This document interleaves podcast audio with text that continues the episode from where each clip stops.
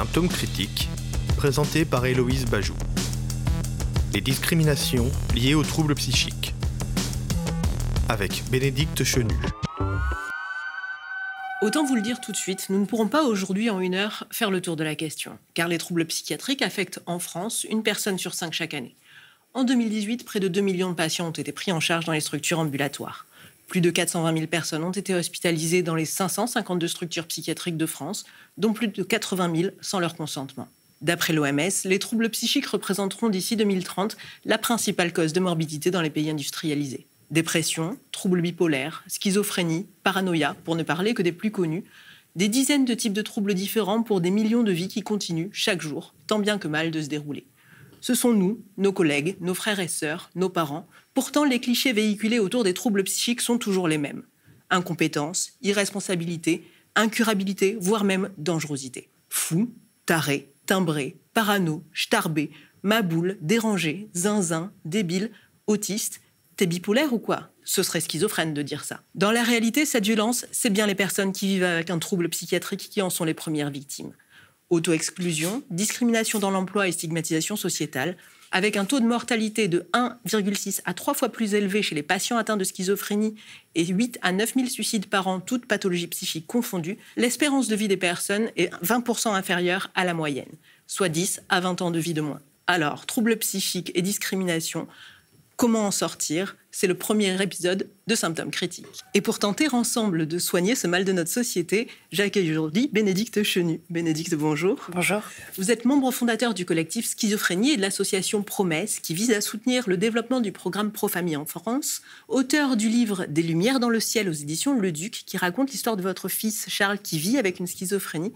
Merci d'avoir accepté notre invitation. Et pour commencer, est-ce que vous pourriez justement nous parler du collectif Schizophrénie de sa genèse et de ses missions. Alors en fait, le collectif Schizophrénie est né euh, fin 2015 et c'est vraiment dans le but d'associer le savoir-faire des, associations euh, dédiées à ces maladies-là et essayer de travailler ensemble pour euh, changer le regard de ces maladies, lutter contre la stigmatisation de ces troubles, essayer aussi de promouvoir des prises en charge innovantes, également renforcer l'information sur, sur la maladie, d'en parler pour ce qu'elle est et non pour ce qu'elle représente, parler d'une foi forte et au niveau des, instances publiques, au niveau des médias et au, niveau des politiques. Vous parlez de changement des regards, de stigmatisation. Quels étaient les constats que vous faisiez au moment de la création du collectif? Très peu d'informations sur ces maladies. Euh, les, seules, euh, les seules fois où on parle des schizophrénies euh, ou des troubles psychiques en général, c'est par, par des faits divers monstrueux. Une information très, très connotée, très stigmatisante. Et le constat également, que j'ai fait même moi-même à titre personnel pour mon fils, que les prises en charge sont extrêmement différentes d'un endroit à l'autre, que euh, la, psychiatrie, alors ça a un petit peu changé aujourd'hui, mais euh, très euh, idéologique. Donc, c'était pas n'est pas considéré comme que les troubles psychiatriques sont pas considérés comme des maladies, alors que la psychiatrie c'est une spécialité de la médecine. Donc, voilà, toujours cette impression que c'est à part, que d'ailleurs les hôpitaux c'est toujours à part, et donc essayer de, remettre un peu de dire que c'est des maladies comme les autres, mais qui ne sont pas prises en charge comme les autres. Dans votre livre, vous abordez justement la difficulté d'accepter le diagnostic de votre fils, notamment du fait des différentes prises en charge, des différents diagnostics qui vous étaient proposés, mais aussi du fait de la stigmatisation, du regard social qui était porté sur la schizophrénie. Et vous parlez aussi de votre propre changement de regard. Est-ce que vous pouvez nous en parler? Alors au début, effectivement, quand, euh, quand il a été question de, schizophrénie pour mon fils, euh, moi je pense que j'étais comme euh, beaucoup, beaucoup de personnes, c'est-à-dire que je portais en moi très fort le, ce stigma, cette forte méconnaissance de la maladie. J'en avais entendu parler, mais bon, par, des, bah, par les médias, par des faits de violence. Je, ne connaissais pas du tout ces troubles et je, dois dire que j'en avais très peur. Donc ça a été difficile pour moi d'accepter que mon fils allait vivre avec une schizophrénie, étant donné que l'image aussi que j'avais, c'était d'une maladie dont on on ne peut pas se rétablir, on ne travaille pas, on fait, on, voilà, on construit pas de famille. Donc j'avais une image très négative aussi de l'évolution de la maladie qui m'avait été rapportée. Et ensuite, effectivement, euh, les prises en charge ne sont pas les mêmes d'un endroit à l'autre et même à Paris. Euh, mon fils a reçu un diagnostic de schizophrénie dans un hôpital universitaire euh, à Paris et dans le secteur où il était accueilli, alors là, il s'agissait d'autre chose, plus d'un rapport avec la mère. voilà, donc effectivement, ça a tout à fait ça a brouillé les pistes et ça a été, on a perdu beaucoup de temps pour accepter ce diagnostic et commencer une prise en charge sérieuse et qui va avec le diagnostic. Alors justement, sur cette question des représentations, un petit scanner de la manière dont on parle des troubles psychiques dans les médias. Attention, les images et les propos contenus dans ce zapping sont susceptibles de choquer la sensibilité des humains. Excusez-moi, monsieur, je crois que vous vous trompez de voiture. 23 identités vivent dans le corps de Kevin.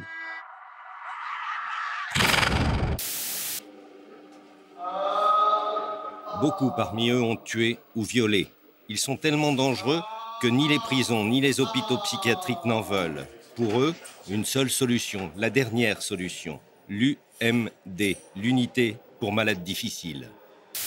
On essaiera de savoir eh bien, si ces malades mentaux euh, ont encore une place dans notre société. Euh, faut-il une politique sécuritaire? On essaiera évidemment de répondre à cette question. Euh, il y a débat, en tout cas, dans la profession. Jusqu'à leur mort, ils seront un danger pour ceux qui les approchent. Karim? Karim c'est dingue Il y a rien qui m'effraie plus que, que la folie en fait. J'ai peur des gens fous en fait, c'est horrible mais j'ai peur de tomber sur des gens qui ont un problème et de pas du tout savoir comment réagir face à eux et peut-être de provoquer des réactions énervées en fait chez eux de par mon manque de savoir en fait. C'est une grosse folle C'est une grosse folle Je préfère être une grosse folle qu'une grosse folle il y a un phénomène étrange lorsqu'on entre dans cette cellule. Euh, on a tendance à marcher au plafond. Vas-y Olivier, continue, c'est ça écoute, oui. C'est bon Olivier, t'es super, t'es super. Ne lâche pas, continue. C'est insupportable de voir ça. Et puis après, euh, quand on l'invite pour faire le show, il fait le show. Mais il est devenu fou, là. Hein. Moi, je dirais quand même que c'est un bon exemple de la schizophrénie politique habituelle des grands politiques. Dans les Gilets jaunes, il y a deux malades mentaux, Nicole et Drouet. Deux adeptes du paroxysme qui disent à peu près n'importe quoi. I didn't know if I even really existed. But I do. Alors évidemment, je ne vais pas vous demander de réagir à l'ensemble des extraits que nous venons de voir, mais de manière générale, que pensez-vous de la manière dont on parle des pathologies psychiatriques et des personnes souffrant de ces troubles dans les médias, à la télé, voire même au cinéma? Bah, je trouve qu'on en parle très mal. Euh, on en parle souvent quand il s'agit d'un fait divers euh, violent, où euh, en général les journalistes se permettent de poser des diagnostics sans même savoir. je trouve que le, les, les, troubles psychiatriques sont, et particulièrement les schizophrénies, sont un décor fabuleux pour le cinéma, puisqu'effectivement les symptômes de ces maladies, on parle d'hallucinations, on parle d'entente de, voix. donc c'est sûr que ça, ça permet toute une, tout un imaginaire et, souvent euh, les, personnages aussi avec euh, des multiples personnalités. Euh. donc c'est vrai que je trouve que la, culture véhicule vraiment une image très fausse en fait du personnage avec une maladie psychique qui serait dangereux, qui serait pervers, qui serait calculateur, imprévisible, alors qu'en fait c'est pas du tout la réalité. Vous, ça a changé votre regard, justement, d'avoir votre fils Charles qui est tombé malade. Est-ce que ça a été une grosse surprise, une découverte, ou est-ce que, euh, au final, vous n'avez pas tenu compte de ces représentations-là et vous avez réussi à dépasser ça euh, assez facilement? Alors en fait, je ne sais pas si au début j'ai réussi à pas en tenir compte, mais je sais qu'en vivant avec mon fils au quotidien, c'est-à-dire en étant euh, l'observatrice de ces troubles, de ces changements de comportement et non pas de personnalité, en le voyant euh, souffrir, en le sentant envahi, en le voyant par moments euh, euh, vraiment très très angoissé. j'ai voilà, pu vraiment percevoir la, la, maladie et la souffrance qu'elle génère. De plus, mon fils est un garçon très très doux, euh, qui ferait pas de mal à une mouche. Et c'est une maladie qui est violente, en fait. C'est la maladie qui est violente. Et ce qu'elle euh, génère chez une personne, quand vous vous sentez envahi euh, par des pensées négatives qui vous laissent pas la place à réfléchir à autre chose, quand vous avez l'impression d'avoir des, bêtes sur le, sur le bras, quand vous avez l'impression qu'on va vous faire du mal, vous persécuter, enfin, je veux dire, vous ne pouvez que être mal et avoir envie que ça cesse. J'ai pu observer tout ça chez mon fils. Et effectivement, j'ai complètement renversé finalement, c'est la maladie, c'est les symptômes qui sont dangereux qui sont violents. À côté de la, violence, de la difficulté de la maladie, est-ce que le regard social vient rajouter de la souffrance? De quelle manière est-ce que votre fils ou même les gens que vous pouvez côtoyer dans, vos actions avec le collectif vivent justement cette représentation sociale dans le cinéma, dans les discours véhiculés au JT, dans le discours de certains politiques aussi? Alors, moi, personnellement, je ne le vis pas très bien parce que ça, m'énerve euh, terriblement, ça m'agace. Et souvent, d'ailleurs, avec le collectif, on réagit. On ne laisse pas passer euh, certaines choses parce que c'est inadmissible. Moi, je me souviens euh, très bien une fois d'avoir de regarder la télévision avec mon fils et puis, et puis je sais plus que, voilà, une personne disait un truc très négatif et puis il m'a dit, bah, tu vois, c'est la double peine finalement. Non seulement on a cette maladie, mais en plus de ça, c'est une maladie qui n'est pas socialement acceptable peut pas. Enfin, moi, je, aller à un dîner, euh, discuter avec des gens, et quand on vous demande ce que fait votre fils, et vous dites, euh, bah, mon fils vit avec une schizophrénie, euh, on voit bien tout de suite, en ma pauvre, c'est terrible. On voit bien par la réflexion des gens, des assistantes sociales, que tout de suite on vous regarde avec, voilà, comme si vous est arrivé quelque chose de, c'est voilà, c'est fini. Il n'y a pas de, a pas de recours possible, il n'y a pas d'évolution. C'est vraiment une maladie qui est vécue comme sans retour possible. Euh, alors que voilà, c'est vraiment une étiquette qui est. D'ailleurs, on voit bien hein, dans, les cours de récréation, dans la média, c'est toujours euh, utilisé pour, euh, pour parler de, voilà, d'une situation chaotique, perverse, ambiguë, mais il y a toujours un fond malsain, dangereux, incompréhensible, et, et en fait, c'est pas la réalité. Et du coup, quelles conséquences ça a au quotidien, ce regard social très pesant, très enfermant? Bah, ça a une conséquence extrêmement, extrêmement. Euh, j'ai envie de dire que ça a une conséquence de vie et de mort, parce que du coup, les personnes ne, vont pas aux soins, les jeunes euh, n'ont pas envie d'aller se soigner, n'ont pas envie d'aller franchir la porte de l'hôpital, ni, ni franchir la porte d'un cabinet de psychiatre. Et du coup, les personnes s'isolent, euh, elles restent chez eux, ne, ne prennent pas leur traitement, ne posent pas des questions, n'échangent pas. Et les parents, souvent, pareil, restent entre eux, se sont, complètement euh, anéantis et, en général c'est ce qui crée c'est ce qui peut créer effectivement des situations critiques qui le plus souvent amènent au suicide. Hein. Euh, les, chiffres dans ces maladies-là, les, 40% de personnes font des tentatives de suicide et 10 euh, réussissent. À, à, donner, à mettre fin à leur jour. Donc c'est quand même, les conséquences sont très très graves. Et je pense que les gens ne se rendent pas compte et ne le perçoivent pas. On parle en effet d'autostigmatisation dans les conséquences de cette stigmatisation sociale pour les personnes qui vivent avec une schizophrénie ou un trouble psychique même en général. Est-ce que vous pouvez nous parler de l'autostigmatisation, en quoi ça consiste et euh, comment ça se traduit dans la vie quotidienne?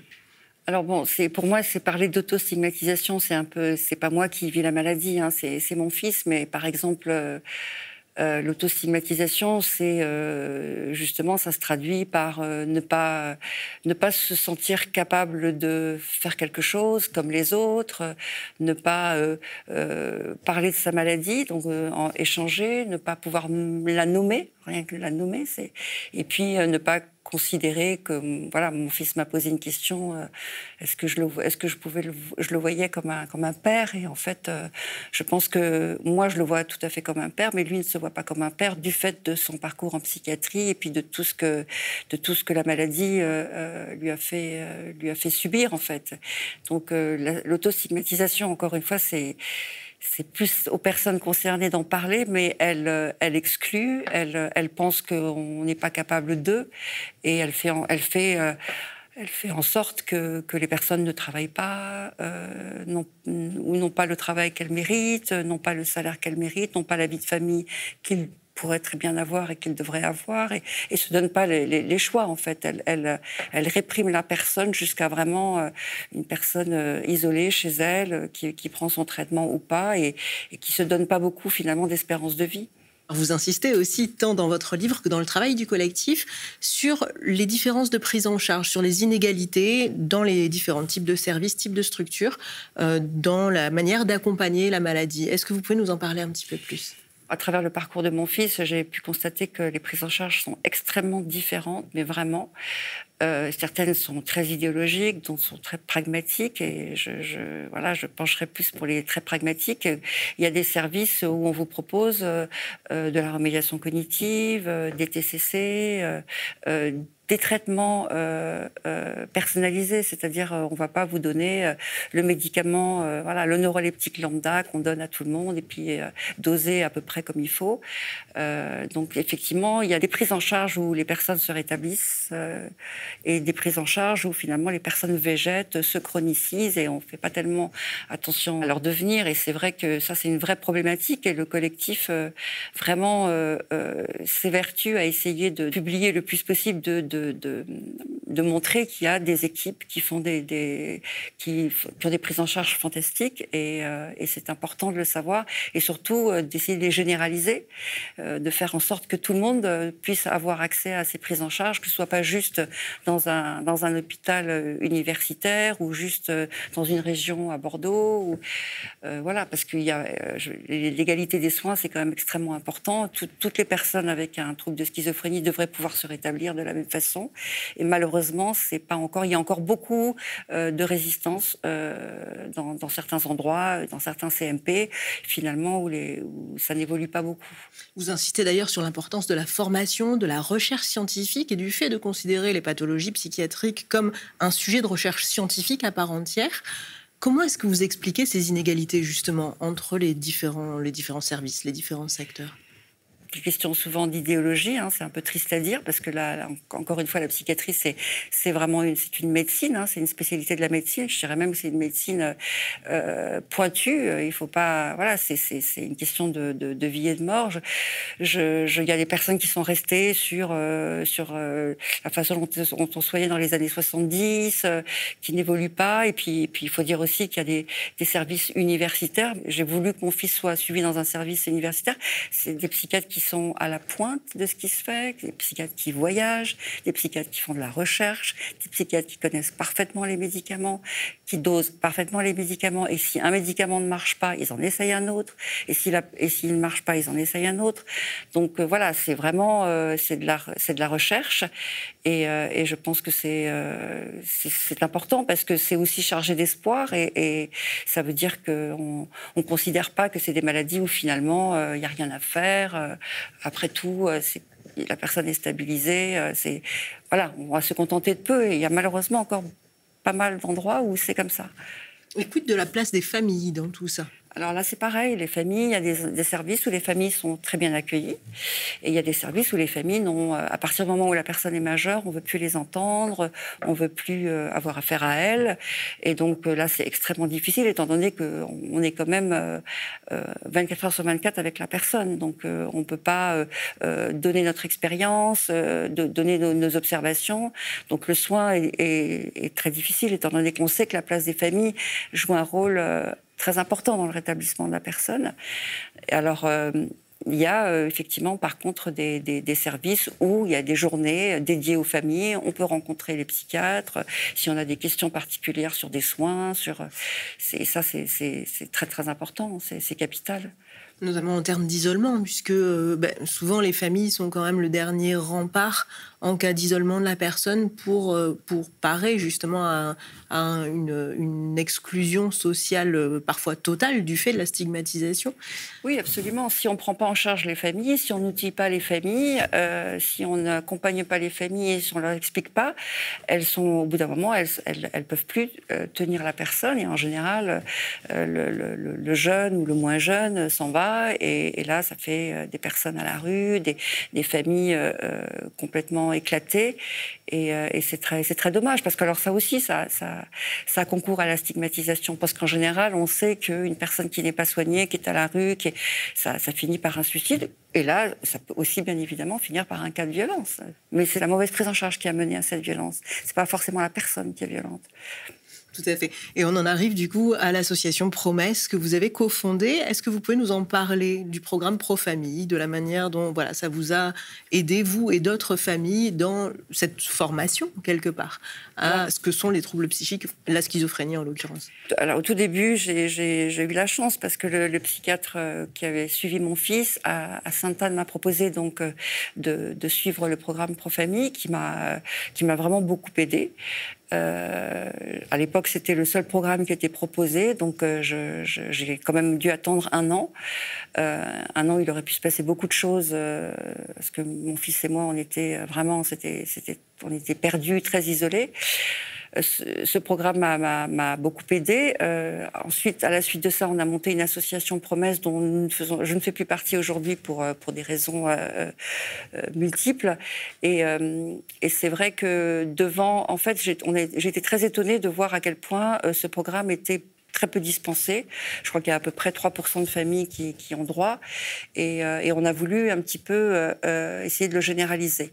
Alors maintenant, c'est vrai que depuis, euh, ça fait quand même plusieurs années que j'ai suivi ce programme. Euh, depuis, heureusement, c'est un programme qui est très lourd en termes de temps, en termes de, travail, qui est aussi lourd pour les équipes, hein, qui, font un travail formidable pour accompagner les parents. Et c'est vrai qu'aujourd'hui, il y a des nouveaux programmes qui se développent, euh, plus synthétiques, plus courts, qui peuvent vraiment accompagner les parents dès le début des troubles, comme par exemple le, programme Bref, le, le collectif schizophrénie, nous sommes formés à ce programme justement pour pouvoir le dispenser. Et c'est vrai que c'est important de proposer aux parents le plus vite possible, le plus en amont possible, euh, une aide, des outils pour être accompagnés, parce que c'est quand même une, c'est quand même une aventure qui, qui, est, qui est compliquée au début en tout cas. Et en quoi est-ce que ça consiste justement ces outils? Alors, euh, au début, le programme, c'est de l'information sur la maladie. Euh, on vous donne des chiffres, euh, voilà, mais c'est pas tellement ce qui est. Bon, ça, l'information, c'est pas. On peut, on peut j'ai envie de dire, on peut l'avoir un peu partout. mais enfin, c'est quand même important. C'est surtout des outils de communication, des outils de. Moi, j'ai appris, grâce à ce programme, que le stress était un facteur énorme de rechute pour mon fils, c'est-à-dire de, rechute, pas forcément, je vais tout de suite, il va tout de suite retourner à l'hôpital, mais ça aggravait ses troubles. Donc euh, j'ai appris à réduire mon niveau de stress, à ne pas le confronter, le, euh, et, j'ai aussi appris à faire de l'écoute réflexive quand, il est envahi euh, par des sentiments de persécution, qu'il a l'impression qu'on va lui faire du mal, plutôt que de lui dire mais non, euh, tu délires, c'est pas du tout ça. plutôt être en empathie avec ce qu'il vit et faire de l'écoute réflexive, c'est-à-dire lui reprendre, lui dire tu me dis que tu es poursuivi par des personnes, ça doit être terrifiant. Moi, si j'étais poursuivi par des personnes, je serais aussi absolument terrifiée Qu'est-ce que tu veux qu'on fasse Est-ce que tu veux qu'on appelle euh, quelqu'un, ton médecin Voilà, c'est dérouler un peu et euh, être en empathie. Et du coup, le, niveau de stress baisse. Enfin, moi, je l'ai, je l'ai fait avec mon fils plusieurs fois et ça marche d'une certaine façon. Et on n'est pas tout de suite à dire à la personne, mais non, parce que la personne, quand elle vit ça, elle le vit vraiment. Hein. C'est sa réalité à elle. C'est important de le respecter cette question de la formation, elle touche les familles, mais elle touche aussi les professionnels de santé, on en a parlé, mais aussi le grand public, et notamment sur la question du risque suicidaire, on l'a bien vu. Euh, qu'est-ce qui est mis en place comme action justement pour prévenir, pour sensibiliser l'entourage, les professionnels de santé ou le grand public sur la question du risque suicidaire pour les personnes qui présentent un trouble psychique? Avec le collectif Schizophrénie, on avait été euh, à un colloque qui parlait du programme Papageno qui est donc un programme qui est très très intéressant, mais qui cible plus euh, euh, la presse, les médias, les réseaux sociaux, et qui aide un peu toutes ces personnes qui, qui, seraient tentées de parler du, du, du, suicide de manière un peu, un peu, voilà, un peu légère, et, et, qui va les orienter pour essayer de faire en sorte que, que ce soit pas, que ça donne pas envie, ou que ce soit pas viral. Et ensuite, il y a aussi le programme euh, que je connais moins vigilance. Voilà, mais c'est vrai qu'en tout cas, euh, il y a un vrai. Euh, on a pu constater au sein du collectif, de beaucoup de parents ont des enfants qui se sont suicidés ou qui ont fait des tentatives de suicide, beaucoup de voilà, de beaucoup de morts violentes. Et c'est vrai que c'est un, et ça peut se comprendre étant donné que euh, les troubles sont extrêmement angoissants, extrêmement, et que si on n'en parle pas, et que si on n'a pas un endroit pour pouvoir exprimer tout ça, et si on a honte d'en parler à cause de la stigmatisation, si on a peur d'être pris pour un fou, eh bien, et qu'on ne peut pas vivre avec, en général, on met fin à ces jours ou on essaye parce que c'est trop insupportable. Un point que nous avons abordé brièvement aussi est la question de la dangerosité présumée des personnes qui vivent avec un trouble psychique. Une capsule vidéo pour approfondir la question et on revient juste après. Christophe Debien, vous êtes psychiatre, responsable du pôle e-script pour le Centre national de ressources et de résilience.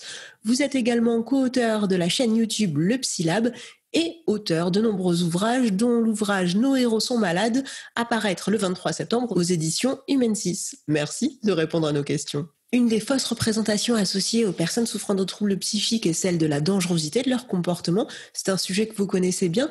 Qu'en est-il réellement? Alors c'est compliqué. Euh, la psychiatrie en général, les troubles mentaux euh, en particulier, mais aussi les soignants de psychiatrie souffrent de ce qu'on appelle aujourd'hui la stigmatisation, hein, donc euh, un certain nombre d'idées reçues qui se baladent depuis des siècles, j'allais dire, dans la tête des gens, et la dangerosité effectivement des euh, personnes atteintes de troubles mentaux fait partie de, ces images. Alors, il y a quand même euh, un document euh, qui est très important, je pense, à lire ou à relire. Alors, c'est un gros rapport.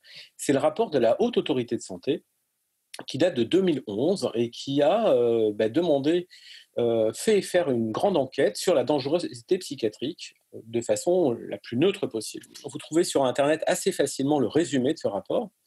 Et en fait, ce qu'on en tire, c'est que euh, les patients, enfin les personnes atteintes de maladies mentales sont bien plus souvent victimes de violences que euh, commettent des violences. La maladie mentale, elle est impliquée dans un homicide sur 20. Ce qui veut dire, parce qu'on ne lit pas les statistiques à l'envers, que 19 fois sur 20, il n'y a pas de maladie mentale impliquée dans l'homicide. Donc, c'est des gens comme vous et moi qui tuent leurs proches. Hein. La police le sait très bien, la plupart des agressions se font dans le milieu familial, intrafamilial. Donc comment voulez-vous qu'on vive tous les jours avec cette idée-là? Donc il nous faut un bouc émissaire. La maladie mentale, c'est le bouc émissaire depuis des siècles. Une des autres idées reçues est celle de l'imprévisibilité du passage à l'acte, justement. Qu'en est-il sur ce point-là? Alors, ça ne veut pas dire qu'il n'y a pas de dangerosité avec la maladie mentale. Hein, soyons clairs, elle existe et c'est quelque chose qu'il faut prendre en compte, évidemment, avec certaines pathologies qui sont plus difficiles à cerner dans justement ce que vous appelez l'imprévisibilité hein, du passage à l'acte, l'impulsivité. On pense évidemment euh, aux troubles d'ordre psychotique. Souvent, euh, ces délires sont des délires qu'on appelle paranoïaques, c'est-à-dire qu'on a peur de tout un chacun, on a peur que les autres nous agressent forcément, comment vous réagissez quand vous avez peur qu'on vous agresse? Eh bien, vous êtes agressif. Or, il faut bien comprendre que ce délire, c'est la réalité pour le patient. Et c'est là où, euh, effectivement, il y a un gros travail, notamment d'approche avec ces patients, pour essayer de les rassurer. Quand on rassure quelqu'un, eh bien, il est beaucoup moins agressif. Il y a quelques échelles qui ont été développées, notamment euh, à l'infirmerie de la de la préfecture de police de Paris, qui historiquement est chargée de recevoir euh, les patients qui sont dans un grand état euh, d'agressivité, de violence, etc. Honnêtement, ces échelles sont assez peu utilisées au quotidien, certainement pas assez. Euh, et surtout, il faut insister sur l'importance d'avoir des travaux de recherche solides sur ces particularités. Après, il y a l'impulsivité. L'impulsivité, c'est quelque chose qu'on peut tous connaître. Hein. Ce n'est pas quelque chose de pathologique. Hein. Vous savez, c'est quand vous réagissez, on vous marche sur le pied. Comment vous réagissez? Bah, Souvent, vous repoussez l'autre. Avant de penser euh, qu'il l'a peut-être pas fait exprès, il y a ce côté impulsif qui est normal. Mais l'impulsivité, elle peut être plus ou moins grande. Et là, par exemple, euh, c'est toute l'importance de la prévention des troubles mentaux euh, chez les plus jeunes parce qu'on sait qu'un certain nombre de troubles mentaux qui vont se développer euh, chez les plus jeunes vont augmenter leur impulsivité quand ils seront adultes. Alors c'est souvent une impulsivité qui est dans l'auto-agressivité, avec des tentatives de suicide, avec des, automutilations, mais qui peut être dans l'hétéro-agressivité. Et là, il y a un véritable enjeu, notamment dans la prévention du trouble de stress post-traumatique hein, chez l'enfant, parce qu'on sait qu'à l'âge adulte, un des traits qui va se développer, c'est l'impulsivité. Il y a un véritable enjeu en pédopsychiatrie, on le sait, hein, ça a été reconnu euh, par le, gouvernement actuel.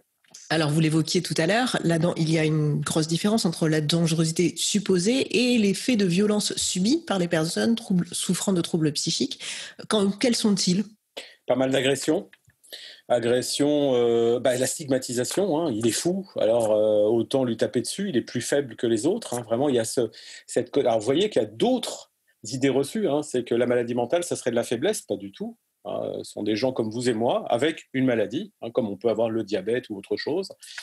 Il y a la peur, et donc la peur, on va la résoudre comment? En éliminant le danger. Donc, comme on pense que les, euh, les, personnes atteintes de maladies mentales sont plus dangereuses, ben on va les éliminer avant. C'est terrible ce que je dis, mais c'est hélas la réalité.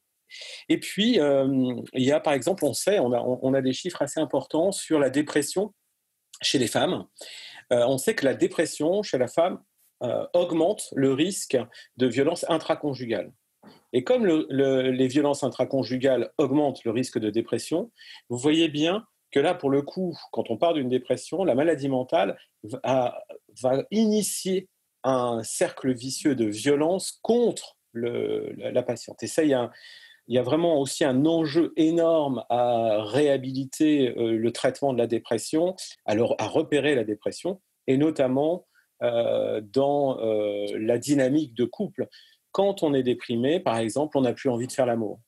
Et quelquefois, hein, c'est dans un couple quelque chose de, qui va être le début de violence, hein, voire de viol intraconjugal. Vous voyez, parce que bon, bah, la femme va se laisser faire entre guillemets, hein, mais c'est du viol puisqu'elle n'a pas envie. Est-ce qu'il y a d'autres conséquences sur la vie quotidienne ou même sur la, la prise en charge de santé de cette stigmatisation? Alors évidemment, il y a euh, l'accès à l'emploi. Donc déjà, on est dans une période, nous sommes dans une période qui est difficile d'un point de vue économique. Vous imaginez bien que si on considère que euh, les, personnes atteintes de maladies mentales ne font pas partie des citoyens, bah hop, on va les, mettre de côté. Ça, c'est une des premières conséquences. Et donc, des conséquences économiques, hein, c'est-à-dire des personnes qui sont particulièrement euh, fragilisées sur le plan euh, médico-économique. Et on sait que euh, d'un point de vue économique, si on est fragilisé, c'est plus difficile de se socialiser aussi. Si on n'a pas l'argent d'aller au restaurant, d'aller dans un bar, d'aller... Alors, en plus de ça, avec la distanciation sociale aujourd'hui, c'est encore plus difficile. Mais effectivement, on va avoir... Les, les personnes atteintes de maladies mentales vont avoir tendance à se renfermer sur elles-mêmes, à s'isoler. Et vous voyez voyez bien que c'est encore une fois un cercle vicieux hein, qui fait qu'il euh, y a une difficulté, y compris à l'accès aux soins, parce qu'il y a un phénomène de ce qu'on appelle d'auto-stigmatisation. C'est-à-dire, bah, je suis fou. Hein. Alors j'emploie ce terme euh, que personne n'en prenne ombrage, hein, mais parce que c'est un terme qui, traîne beaucoup dans la, société. Euh, je suis fou, donc je ne suis pas digne de. Et vous avez ce phénomène qui est terrible, c'est l'auto-stigmatisation, jusqu'au point de ne pas aller aux soins. Après, il y a des maladies, euh, et notamment dans les maladies psychotiques, où par moment, on n'a pas conscience que notre comportement, que les idées qu'on peut avoir sont pathologiques. Et donc, on n'a pas conscience d'avoir besoin de soins. Merci beaucoup, Christophe Debien, pour cet éclairage. Alors cette question de la dangerosité supposée des personnes qui vivent avec un trouble psychique et de la dangerosité subie est essentielle dans la question des discriminations qui s'expriment dans tous les secteurs de la vie quotidienne, que ce soit dans la vie professionnelle, la vie affective, on en a parlé, ou, euh, même dans la vie sociale en général. Comment est-ce qu'on lutte contre ce cliché? Alors, euh, on prend la parole dans la presse, on témoigne, on, favorise ce que fait beaucoup le collectif schizophrénie, euh, on favorise les témoignages de personnes qui vivent avec ces maladies, qui veulent bien euh, en parler, pour parler de leur vie, pour parler de leur vie de famille, pour parler de leurs enfants, pour parler de leur travail. Parce qu'en fait, il y a énormément de personnes qui vivent tout à fait normalement. ce qui est tout à fait dommage, c'est que la plupart des personnes, elles ne veulent plus entendre parler de, de psychiatrie, elles ont, elles ont un boulot, elles ont une vie euh, c'est difficile, mais heureusement de plus en plus on a des témoignages de, vie. Euh, euh, qui mérite d'être vécue. on, on, parle de la maladie encore dans les médias pour ce qu'elle est. voilà, la réalité, on parle des chiffres aussi. On, dit que, enfin, que, les troubles psychiques, on, souffre beaucoup plus de troubles psychiques qu'on en, est violent, euh, que s'il y, a violence, c'est qu'en général, il y a, en général, une mauvaise prise en charge. Il y a une personne a été perdue de vue, elle n'a pas été euh, entourée comme il le faudrait, un manque d'information. On réagit parfois violemment à certaines, certaines choses. Euh, on peut saisir les avocats, on peut saisir euh, euh, les, institutions, hein. on peut saisir le, juge des libertés, on peut saisir aussi le défenseur des droits. En c'est important aussi de, de, se défendre et de montrer que ce qui est véhiculé, c'est pas du tout la réalité. Euh, c'est important parce que parfois on est parfois euh, pas, tout le temps on parle aussi un peu à la place de, des personnes qui qui n'ont pas envie. Et euh, et c'est bien que tout le monde le fasse aussi, parce qu'on a aussi notre légitimité à le faire, et que nous, en tant que parents, parfois, on est aussi stigmatisés. D'ailleurs, les soignants sont aussi stigmatisés. Hein. Euh, les, médicaments de la psychiatrie euh, sont aussi stigmatisés, donc c'est quand même euh, très difficile hein, de lever ce tabou. Et puis, je pense que c'est c'est formidable aussi quand une personne connue vient, par, vient en parler. Je pense justement au livre qui va sortir de, de du, chanteur euh, Gringe qui, parle de son frère. C'est un, un, livre qui va faire parler de lui. C'est je trouve que c'est très bien parce que ça va parler aux jeunes. Et euh, voilà, donc c'est j'ai envie de dire, on est vigilant, on observe tout, on laisse rien passer. Euh, on n'est pas non plus, euh, on, laisse aussi quand même la place à l'humour. Hein. Il ne faut pas non plus être euh, être psychorigide. Et voilà, il faut aussi, on peut aussi en rigoler. Hein. C'est pas, mais surtout, on essaie de, à chaque fois que le que le qu'il y a discrimination, qu'il y a droit bafoué, qu'il y a euh, qu'une personne peut pas ouvrir un compte en banque parce que euh, parce que euh, elle est stigmatisée, parce qu'elle est reconnue comme un, malade psychique, on, voilà, on le dénonce, dénoncer. Vous insistez aussi. Vous insistez aussi beaucoup sur l'importance des messages d'espoir, de donner, des, donner des solutions, d'apporter des perspectives. Qu'est-ce qui vous a apporté à vous, dans l'accompagnement de votre fils, des, justement cette lueur d'espoir et, et vous a raccroché aux solutions possibles? Alors, ce qui m'a aidé, c'est vraiment euh, d'aller rencontrer les personnes euh, euh, concernées par les troubles, qui vivent avec les troubles, de les rencontrer, de parler avec elles, d'échanger avec elles, de voir comment elles avaient fait, d'échanger avec d'autres parents, d'échanger. voilà, toujours poser la question, mais comment vous avez fait Quelle est votre solution Voilà, d'échanger, de partager avec le personnel soignant également. Vraiment, c'est le vécu, c'est vraiment euh, l'expérience à la fois, euh, ce, que, nous cherchons à faire dans le collectif, c'est vraiment euh, croiser le savoir expérientiel avec, le savoir scientifique et que chacun puisse s'écouter et puisse se respecter et puis travailler ensemble. J'apprends autant de la maladie en entendant mon fils parler de ses troubles qu'un psychiatre qui va en parler, euh, voilà, parce qu'il la connaît aussi très bien, ou qu'un parent. Euh, c'est vraiment essayer de, de, de, mettre un peu au même, euh, au même plan tous ces regards-là, toutes ces... et puis faire en sorte que d'avancer euh, dans, dans, la recherche, euh, euh, dans le domaine de la recherche en sociologie également, et puis en philosophie également, parce que finalement, c'est la psychiatrie, c'est un sujet qui touche à des domaines très intéressants et puis très larges. et puis et puis en parlant aux journalistes également, euh, ne pas les, heurter non plus, ne pas les, engueuler parce qu'ils ont mal parlé, mais essayer d'aller informer partout, d'aller parler aux, policiers, d'aller parler aux, bailleurs sociaux, comme ce que nous faisons assez régulièrement, euh, aux élus, euh, aux, politiques, aux députés, leur expliquer la maladie pour ce qu'elle est, de ce qu'on a vécu voilà, favoriser la parole des personnes euh, qui vivent avec les troubles, c'est très important. Et justement, à ce titre, la paire aidance est en train de se développer en France de plus en plus. Une capsule vidéo pour approfondir la question et on revient juste après. Et tout de suite, pour la gélule baume au cœur, le témoignage de Stéphane Cognon. Stéphane, bonjour. Bonjour. Merci de nous faire part de votre témoignage baume au cœur. Donc vous, vous êtes père aidant et à ce titre, on trouvait très intéressant que vous puissiez nous faire part de votre, de votre parcours, de votre expérience. Et pour commencer, comment est-ce que vous avez eu connaissance de la pérédance et comment est-ce que vous avez, euh, qu'est-ce qui vous a motivé à le devenir? Alors, j'ai eu connaissance de la pérédance, du mot pérédance et de sa fonction euh, la première fois par mon éditeur, parce que j'ai écrit un petit témoignage sur mon histoire. On peut le citer d'ailleurs, euh, votre ouvrage, c'est Je reviens d'un long voyage candide au pays des schizophrènes, qui est édité chez Frison Roche. Exactement. Et c'est mon éditeur qui, la première fois, m'a dit, mais ce témoignage, enfin il l'a même écrit, ce témoignage est tout à fait dans euh, le, l'esprit de la pérédance tel que c'est pratiqué au Québec. Il m'a parlé du Québec et du Canada. J'ai commencé à me, renseigner, moi, de mon côté.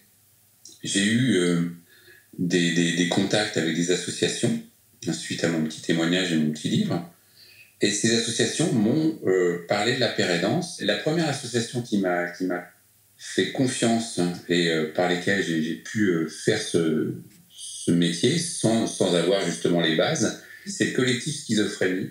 Et ils m'ont fait confiance, euh, moi, usager de, de, santé mentale, usager de la psychiatrie, pour, pour me donner ma chance de père aidant. dans un deuxième temps, moi, j'ai voulu être formé à ce, à ce métier, car c'est un métier. Euh, c'est ma profession, là, désormais. Euh, je l'exerce au GHU Paris euh, à Sainte-Anne.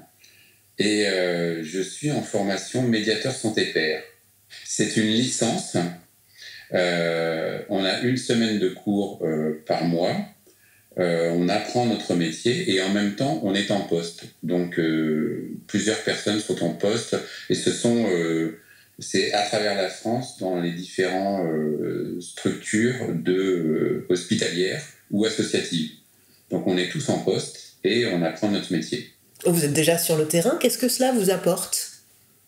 Le fait de euh, d'apporter du soutien aux personnes qui sont en cours de rétablissement, pour moi, ça me même pour moi, dans mon, dans mon processus de parcours de rétablissement, parce que le parcours de rétablissement, c'est toute une vie. On ne peut pas dire, euh, il y a des phases, on arrive à l'expliquer, euh, mais c'est, euh, on n'a jamais fini. C'est le parcours de rétablissement, pour, pour moi, c'est un parcours de vie. Et même moi, à 50 ans, que je me réoriente professionnellement, dans mon parcours, hein, ça m'apporte énormément de confiance et euh, le fait que j'apporte du soutien à ces personnes qui, rentrent dans la maladie ou qui, euh, qui, sont dans un processus de rétablissement, moi, ça m'assure, ça, euh, ça, ça, me conforte dans mon, dans mon choix d'une part, et ça me, ça me conforte dans mon choix de vie. D'ailleurs, quand, euh, quand, je vous avais contacté pour préparer cette émission, vous me parliez de cette question de la, de la reconversion professionnelle et de l'âge notamment. Est-ce que vous, pouvez nous en parler un peu plus? Oui, oui, parce que ça, c'est assez étonnant. On est quand même, on est médiateur santé-père. Euh, moi, j'ai 50 ans, 52 ans maintenant. Euh, je, fais de ma fragilité une force. je fais de ma fragilité un métier. J'apporte du soin aux autres personnes. je les je les rassure en me rassurant. Et puis, j'ai 50 ans, alors que là, quand, on, est professionnel, quand on arrive dans le marché du travail à 50 ans, on est un senior et on est proche de la retraite. Là. Personne n'oserait nous embaucher. Et là, en fait, c'est un avantage. Mon expérience de vie, on appelle ça le savoir expérientiel pour les, pour les médiateurs santé, pour les pères aidants, les médiateurs santé-pères. Et ce savoir expérientiel, il, il, je l'ai acquis avec mes années de, maladie, mes années de rétablissement, mes années de... Euh, tout, ce savoir de vie, en fait. Et, finalement, à 50 ans, euh, euh, c'est une force. Mon expérience est une force. Et je trouve ça assez agréable. Et qu'est-ce que, que vous dites, qu'est-ce que vous renvoient les personnes que vous accompagnez de ce que vous, vous leur apportez? Bah, écoutez, encore hier, euh, j'étais en train de, faire, euh, j'étais euh, dans un programme de psychoéducation. on fait ça en visioconférence, là, parce que les conditions l'obligent. Mais ce n'est pas, pas un problème. Hein. On, peut, on peut faire des groupes de travail en visioconférence, tout le monde le fait de toute façon. mais hier, on, était, on, est vers la fin de notre psychoéducation et une personne que, j'aide qui est assez avancée dans son rétablissement, qui a un projet de vie, euh, qui a vraiment euh, des, vraies questions très intéressantes. Hier, il me posait la question, justement, c'était une question qui est assez euh, personnelle et, qui est assez, qui pour lui importait et pour moi importe également. Il me dit, bah, je suis dans un parcours de rétablissement, j'ai 30 ans et là, je me pose plein de questions.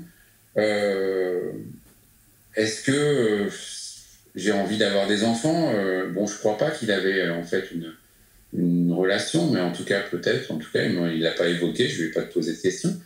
Mais il me dit, est-ce que cette maladie est génétique? Est-ce que je peux imaginer d'avoir des enfants? Est-ce que tout ça? Il avait plein plein de questions.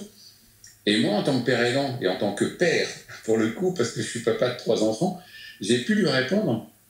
Et à la fin, et donc, j'ai répondu de manière très naturelle et sans. Euh, ce qui a été pour moi une vraie question, de toute façon, dans mon, choix de vie, et euh, par rapport à cette maladie et cette pathologie. Et, euh, et à la fin de, en fait, de notre session, il, me dit. Ah bah, il me dit, je suis très content de, de faire cette psychoéducation avec un père aidant. Et ensuite, la formatrice qui était avec nous m'a dit, effectivement, on a un plus. Le fait que c'est, c'est une, euh, le fait de, mon expérience apporte quelque chose de moins formel, je veux dire, dans, euh, dans, cette, euh, dans la psychoéducation ou le TP ou tous les entretiens. Et c'est quelque chose, je pense que je suis plus proche peut-être du, du, du patient, de l'usager. Et quelles sont du coup les pistes d'amélioration, les points d'attention pour ah, que vous vous avez identifié dans votre pratique afin de faciliter le développement de la paire aidance en France? Le, lien se fait assez facilement entre nous, les pères aidants, et les usagers. Ce qui est plus difficile, euh, quand les équipes ne sont pas préparées, par exemple, les équipes dans les, structures, ou qu'elles ont des a priori, euh, bon, pas.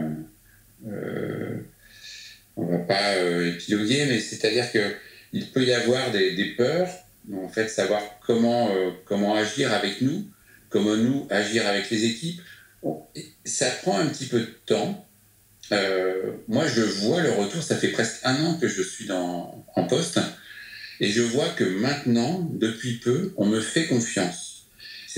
Il y a une phase de, on était, on, était en train de s'apprivoiser les uns et les autres, mais je pense que c'est tout à fait normal un petit peu de temps. Il fallait que je fasse un petit peu mes preuves aussi. Euh, il fallait que j'ai bah, quelques résultats, ce qui est tout à fait normal dans, le, dans le, marché du travail. Hein. Moi, je dirais, je, je dirais qu'on est, voilà, on doit faire nos preuves. Ça prend peut-être un peu plus de temps parce que c'est nouveau et même pour nous, on ne sait pas forcément la, manière, la meilleure manière de, de, le faire. Et puis pour les équipes, on peut, on peut être quelqu'un, on est quelqu'un assez étrange, on est à un poste assez nouveau. Donc je pense que tout ça se fait, la confiance doit se faire, euh, les équipes doivent être, préparées. Euh, parfois, moi je sais, moi ça se passe très bien là maintenant, mais maintenant, seulement maintenant, au bout d'un an, on me fait confiance dans les programmes de TP, dans les programmes de psychoéducation, parce que j'ai fait mes preuves, parce que voilà, donc il fallait, il fallait montrer que j'étais capable de le faire. Mais je vois, euh, moi je discute avec d'autres médiateurs santé père, parfois ils ont il y a des freins. Euh, voilà, des, des, peurs, euh, des est-ce qu'on va prendre ma place, est-ce que est-ce qu'on va lui faire confiance, est-ce qu'il va pas retomber malade? C'est ça, hein, la grosse, une des grosses questions, c'est ça. Est-ce qu'on va pas le fragiliser? Et puis le, le, le, le père aidant peut être fragilisé euh, quand il arrive et qu'on lui envoie une, on lui renvoie une mauvaise image aussi. Hein. Bon, il y, y, a des choses à faire. Je pense que en nous faisant confiance comme ça, avec y a, voilà, on est, on est quand même, euh, euh, on est plusieurs maintenant à être dans les équipes. On nous fait confiance. On, il faut, il faut faire de bons, il faut, quand on a de bonnes expériences, il faut faire de bons retours. Et petit à petit, je pense que voilà, ça va, on va réussir à s'imposer.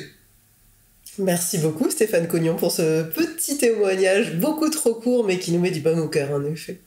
Je vous en prie. Mais, Est-ce que vous pourriez peut-être déjà expliquer ce qu'est la pérédance? En fait, la pérédance, c'est vraiment euh, euh, le savoir euh, expérientiel, le vécu de la personne qui vient apporter dans une institution son, son, ses services, dans une institution psychiatrique, c'est qui vient apporter son aide, être un peu, essayer d'être un peu le, le comment dirais-je, le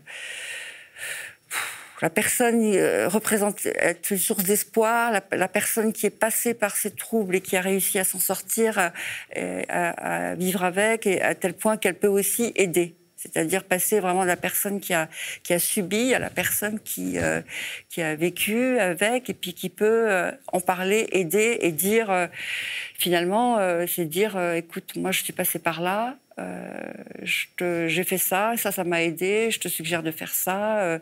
et puis c'est aussi la preuve vivante au sein de l'hôpital, au sein de l'institution, qu'on peut travailler au sein d'une institution et puis, et puis donner des conseils, aider.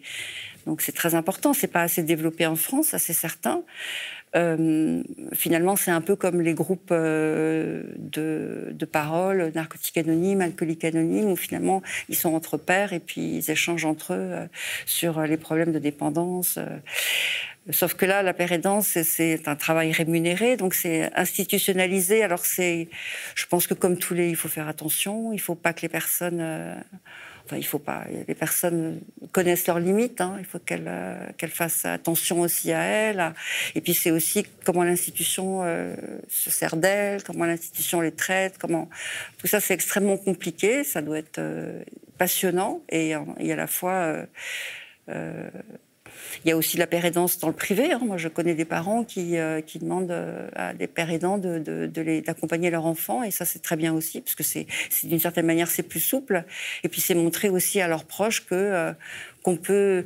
C'est toujours, c'est, l'épreuve vivante en fait, parce qu'on a beaucoup d'idées de ce que c'est que la maladie, de, de représentation, mais avoir une personne en face qui, qui, est père de trois enfants ou qui est mère de deux enfants qui travaille, c'est voilà, ça parle.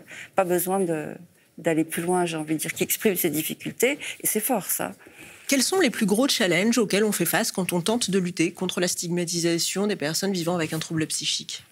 La première chose, c'est qu'on on, s'expose et on expose aussi son proche. Donc c'est quand même une décision qui est pas, qui est pas, qu'il faut pas prendre à la légère. Euh, quand on décide de, d'écrire un livre ou de venir parler à la télévision, il faut savoir que, voilà, il faut savoir ce qu'on va dire, il faut savoir d'où on se place. Il faut savoir aussi qu'on va parler de, son proche. Il faut bien évidemment faire attention. Et ça, c'est des choses qui se, dont on parle en amont. Ensuite, euh, le collectif, euh, nous, ce qui nous a semblé le plus important, c'était de, parler de la schizophrénie pour ce qu'elle était, de la sortir un peu euh, de la santé mentale en général, de, de nommer ce mot qui est souvent on ne nomme pas, de collectif schizophrénie, et de réunir autour d'un portail, ça n'a jamais été fait, euh, toutes les informations concernant les schizophrénies, de parler des schizophrénies au pluriel.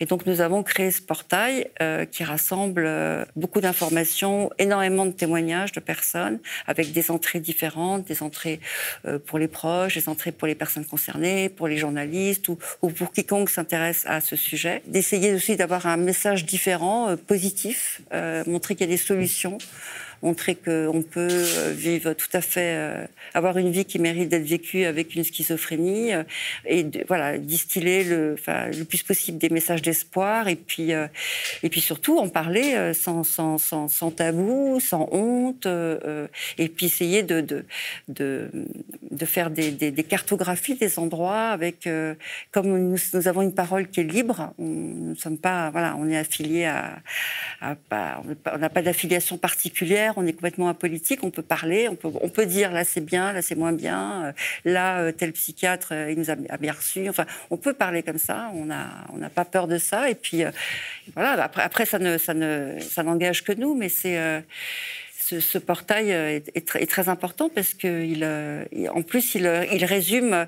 On se retrouve souvent quand on, on, a une association comme celle du collectif avec beaucoup de, beaucoup de personnes. On se retrouve à être obligé à répondre à des questions. on a beaucoup de personnes qui nous contactent, qui ont des difficultés. Euh, et du coup, c'est très important d'avoir une information claire, indépendante. Euh, euh, cette année, on a, on a priorisé justement la recherche. On a fait beaucoup d'interviews de chercheurs. Et justement, on a essayé de simplifier, de, aussi pour, pour que de, de, vulgariser un peu la recherche, qu'elle soit plus, plus démocratique.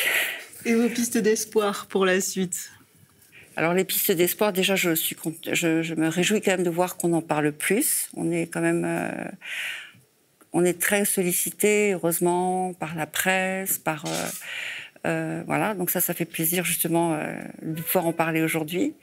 les pistes d'espoir, c'est sur la recherche, bien sûr, les jeunes chercheurs. Les jeunes psychiatres qui, heureusement, je trouve, changent vraiment, sont, plus à l'écoute. voilà, je ne veux pas non plus exclure les, les psychiatres plus anciens, mais j'ai envie de dire que je crois beaucoup dans cette jeune génération parce que euh, on a des contacts plus faciles avec eux, on peut échanger, la parole est libre.